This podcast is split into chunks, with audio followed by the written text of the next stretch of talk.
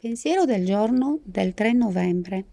Non è possibile deviare il corso di un fiume senza creare nuovi argini prima di bloccare il vecchio corso con una diga. Se si costruisce una diga senza aver scavato un nuovo canale, non è detto che l'acqua vada dove vogliamo. Può anche far crollare la diga, provocare un'inondazione o incalanarsi in una direzione indesiderata. Così è per le nostre abitudini. Se interrompiamo una vecchia abitudine senza essere pronti, di solito perché qualcuno ci chiede di farlo, rischiamo di fallire e di scoraggiarci.